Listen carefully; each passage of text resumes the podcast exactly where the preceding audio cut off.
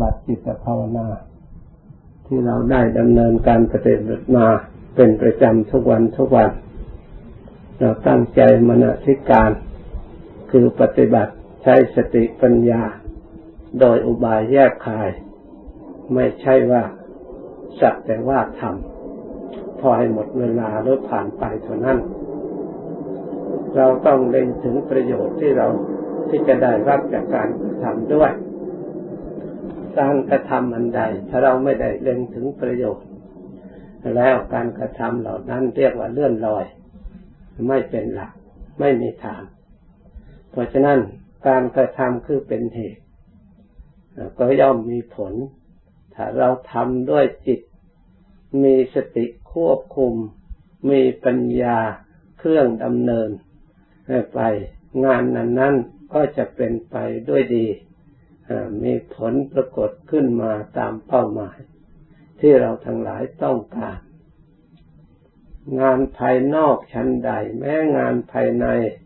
ปฏิบัติจิตใจ มันก็ไม่ต่างอะไรกับงานภายนอกเท่าไหร่นัก เป็นเช่นเดียวกัน เพราะงานภายนอกก็คือจิตใจดวงนี้เป็นผู้ริเริ่ม เป็นผู้สร้างขึ้น เป็นผู้ดำเนินงานและเป็นผู้ควบคุม เมื่อควบคุมงานเหล่านั้นเป็นผลสำเร็จออกมาแล้ว ก็เป็นผลที่ได้กระทำจากจิตที่เราควบคุมและปฏิบัติดูแลนั่นเอง ตามจิตเดิมที่เราได้ตั้งใจไว้ มีเป้าหมายที่เราได้ตั้ง งานปฏิบัติจิตภาวนานี้ เราก็ต้องมีจุดเริ่มต้น และจุดที่ต้องการ คือจุดหมายปลายทาง แล้วก็มีท่ามกลาง เราควรใช้อะไร มีอะไรบ้าง เราควรเตรียมเพื่อให้มีพร้อมนี่เป็นงานถ้าไม่ว่าทางจิตใจ และไม่ว่างานภายนอก นั่นจุดเริ่มต้นตามหลักทางธรรมวินัยนั่นพระพุทธเจ้าทรงเตือน ไม่ว่าจะแสดงที่ไหนที่ไหน ให้ตั้งใจทำอุบายโดยแยกคาย ปฏิบัติโดยความเคารพโดยความเอาใจใส่ เพราะขึ้นชื่อว่ากรรมนั่นการกระทำนั่นไม่ใช่เป็นเรื่องเล่น เมื่อกระทำแล้วต้องมีผล ถ้าเราทำถูกก็เป็นผลดีที่ได้ตอบสนองให้แก่เรา แต่เราทำผิด ก็มีผลที่ตรงกันข้ามที่เราไม่ต้องการที่มันเกิดขึ้น เพราะความผิดพลาดหรือบกพร่องที่เราไม่ได้สำเร็จตามเป้าหมาย การปฏิบัติจิตภาวนา เราก็ต้องการเพื่อจิตใจของเรา โดยเฉพาะอย่างยิ่งคือความสงบ ราะฉะนั้นก่อนจิตใจที่สงบนั้น จิตใจก็มีอารมณ์จะต้องคิดนึกการงานร้อยแผดพันประการโดยลักษณะของจิตแล้วมันไม่อยู่นิ่ง มันต้องคิดอารมณ์ รู้อารมณ์ อยู่เสมอตลอดเวลา เพราะฉะนั้นจิตของเราที่จะสงบมีอารมณ์เป็นหนึ่งได้นั่นจะต้องมีหลัก ในการรักษาและในการควบคุมดูแล ถึงแม้ว่าเริ่มต้นจะยังไม่สงบละเอียด เราก็ทำด้วยความสำรวมด้วยความเพียรพยายาม เพราะจิตของเราได้รับอารมณ์ตลอดเวลา ถ้าหากว่า ไม่มีความสำรวม ไม่มีการรักษาแล้วจิตก็จะล่องลอยไปตามอารมณ์ต่างๆ เนื่องโดยเหตุนี้จำเป็นจะต้องสำเนียกรักษาการปฏิบัติของเราให้ดำเนินไปด้วยดี จิตที่เราได้รับการคุ้มครองรักษาดีแล้ว ย่อมเป็นจิตที่สะอาดหมดจดให้เกิดความสุขแก่ตัวของเราเอง เพราะฉะนั้นการภาวนา ก็คือการรักษาจิตของเรา เรารับรู้รับเห็นความคิดความเป็นอยู่ของเรา ที่เราได้กระทำอยู่ เราเพียรพยายามระลึก แม้แต่อารมณ์อันเดียวซ้ำๆสักซาก โดยปกติแล้วเราไม่ชอบในการซ้ำๆสักยากแต่การปฏิบัติเพื่อเราต้องการความสงบแล้วเราไม่ได้คำนึงถึงว่าชอบหรือไม่ชอบ แต่มันเป็นธรรมอันนำความสงบสุขมาให้ เราก็จำเป็นต้องเพียรพยายามควบคุมรักษา เพื่อให้บังเกิด สมาธิคือจิตใจอันสงบขึ้นมา พอสมควร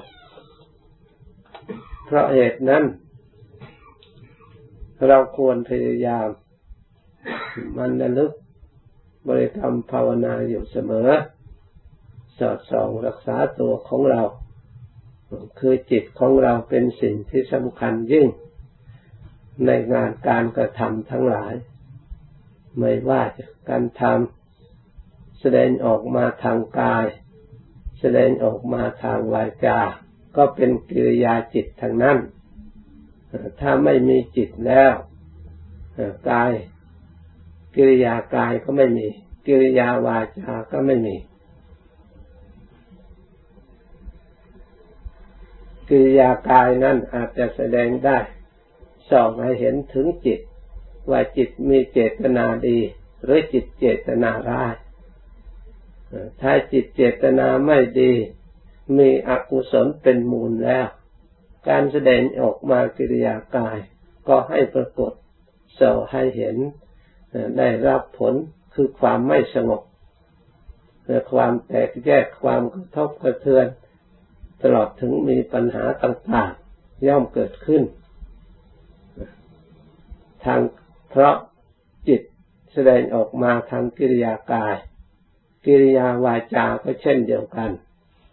ส่วนจิตนั้นถ้าไม่มีกากิริยากาย กิริยาวาจาแล้ว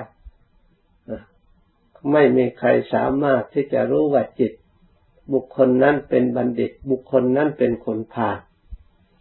บุคคลนั้นควรครบบุคคลนั้นไม่ควรครบไม่มีใครรู้ได้เลย แต่เฉพาะลำพังจิตอย่างเดียว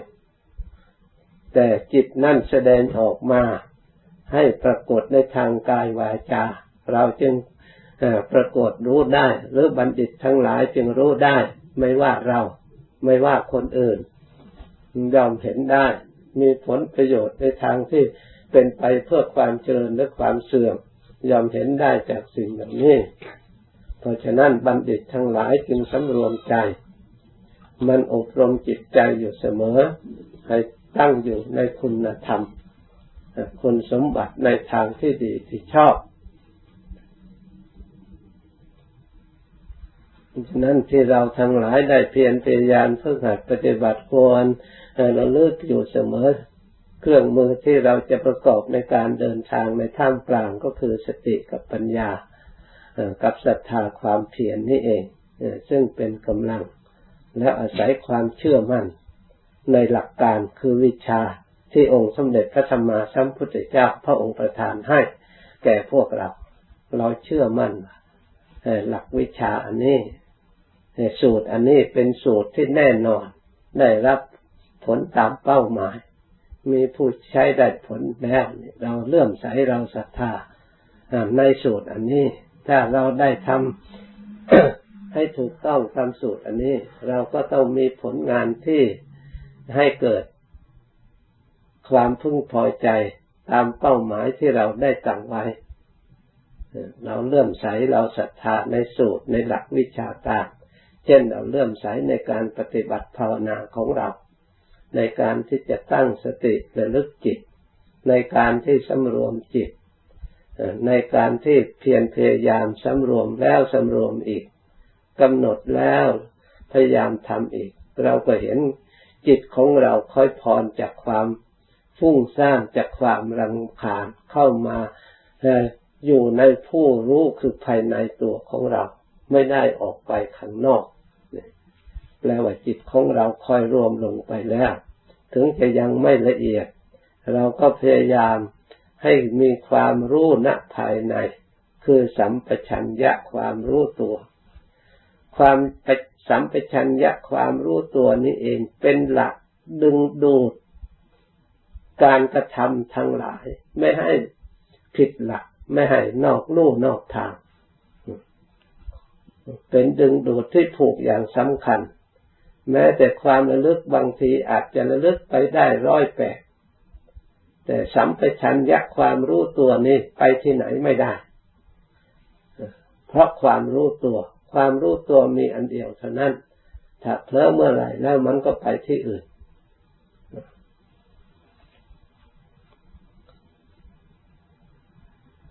ไปรู้ที่อื่น เมื่อเรารู้ตัวแล้วเราก็ละทิ้งไม่รู้ที่อื่น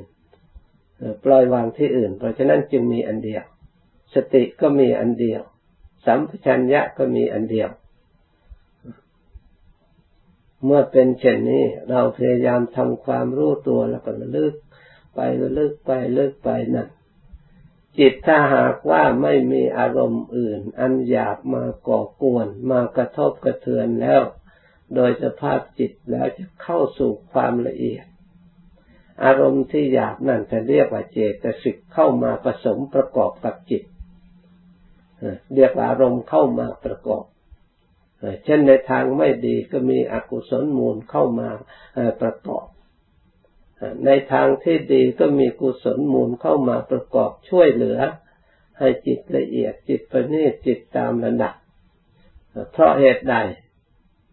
เพราะกุศลมูลนั้นแท้ที่จริงนั้นไม่ได้ทำจิตให้ละเอียดให้ประณีตโดยเฉพาะส่วนเดียว แต่มาตัดสิ่งที่ก่อกวนอันหยาบออก มาชำระล้างสิ่งที่สกปรกออกเพราะฉะนั้นความสะอาดที่มีอยู่มีอยู่ในจิตแต่ดั้งเดิม โดยไม่ต้องทำอะไร เมื่อสิ่งที่มนทินชำระไปหมดแล้ว เหมือนกับ เพชรพลอยน้ำหนึ่ง เมื่อเราชำระมนทินของเพชรออกแล้ว โดยธรรมชาติแล้วก็เป็นของที่ใสมีค่ามีราคา โดยธรรมชาติ จิตใจก็เช่นเดียวกัน เมื่อมีกุศลมีสติและปัญญา เจตสิกธรรมในส่วนกุศล เหล่านี้เมื่อชำระสะสางด้วยความเพียรความพยายาม ซึ่งเป็นกำลังสำคัญ ในส่วนกุศลแล้วจิตก็จะผ่องใสและสงบสะอาดหมดบทจด สิ่งทั้งหลาย เมื่อเราไม่เผลอแล้วสติย่อมรับรู้ ผลของการกระทำ เพราะจิตนี้เป็นผู้เสวยผลที่ได้เพียรพยายามมาจากพยายามกระทำมาจากเหตุเปรียบเหมือนกายของเรา จิตใจของเราที่ประกอบเพียรพยายามทำอาหาร ถึงแม้ว่าจะอยู่ในความเหน็ดเหนื่อยอย่างไรก็ตาม จะอยู่ในอากาศร้อนหรือหนาวอย่างไรก็ตาม เราก็ต้องอดทนทำปรุงไปทั้งกายทั้งจิตใจ เมื่อผลสำเร็จบริโภคลงไปแล้วก็ผลก็คือร่างกายนี้เอง จิตใจนี้เองร่วมกันได้รับความสุข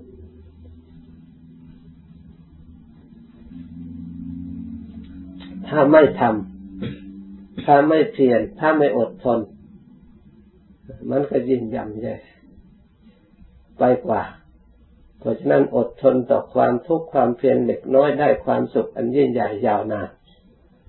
ที่เราเพียรอดทนพยายามภาวนาก็เช่นเดียวกัน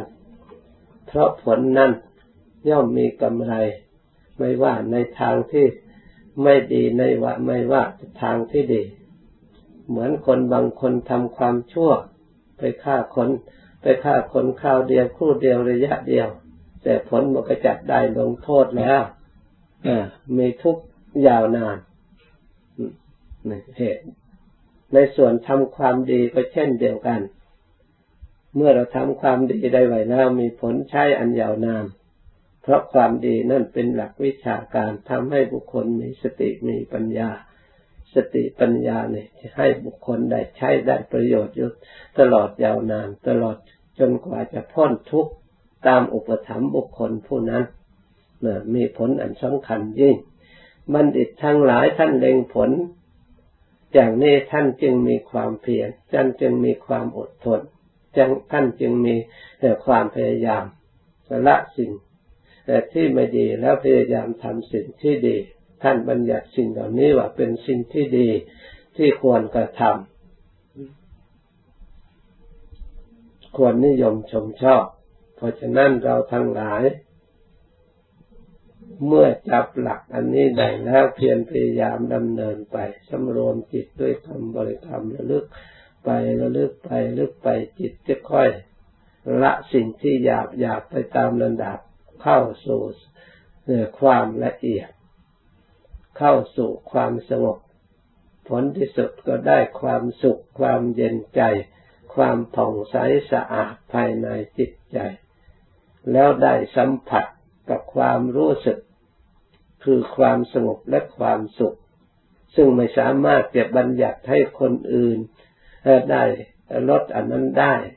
ได้เฉพาะเราผู้ได้สัมผัสเฉพาะคนเดียวเท่านั้น เพราะฉะนั้นฉันจึงว่าวินยูพึ่งรู้เฉพาะตนในจุดนี้แหละผลที่แท้จริงอันละเอียดแล้ว วินยูรู้ได้เฉพาะเราคนเดียวเท่านั้น ไม่สามารถบัญญัติ เพราะมันไม่มีแสงไม่มีสีไม่มีกลิ่นไม่มีรสที่จะเอามาเปรียบเทียบที่จะจับได้เป็นธรรมล้วนๆที่ละเอียดที่ปรากฏโดยเฉพาะ ถ้าเราทั้งหลายเข้าไปถึง เราก็ต้องทราบได้โดยตนเอง ถึงไม่มีใครบอก ทุกคนต้องทราบได้ เพราะฉะนั้นการเพียรพยายามเพื่อให้เข้าถึงเพื่อให้ได้สัมผัสนี่จึงมีการบอกการสอนการพากชักชวน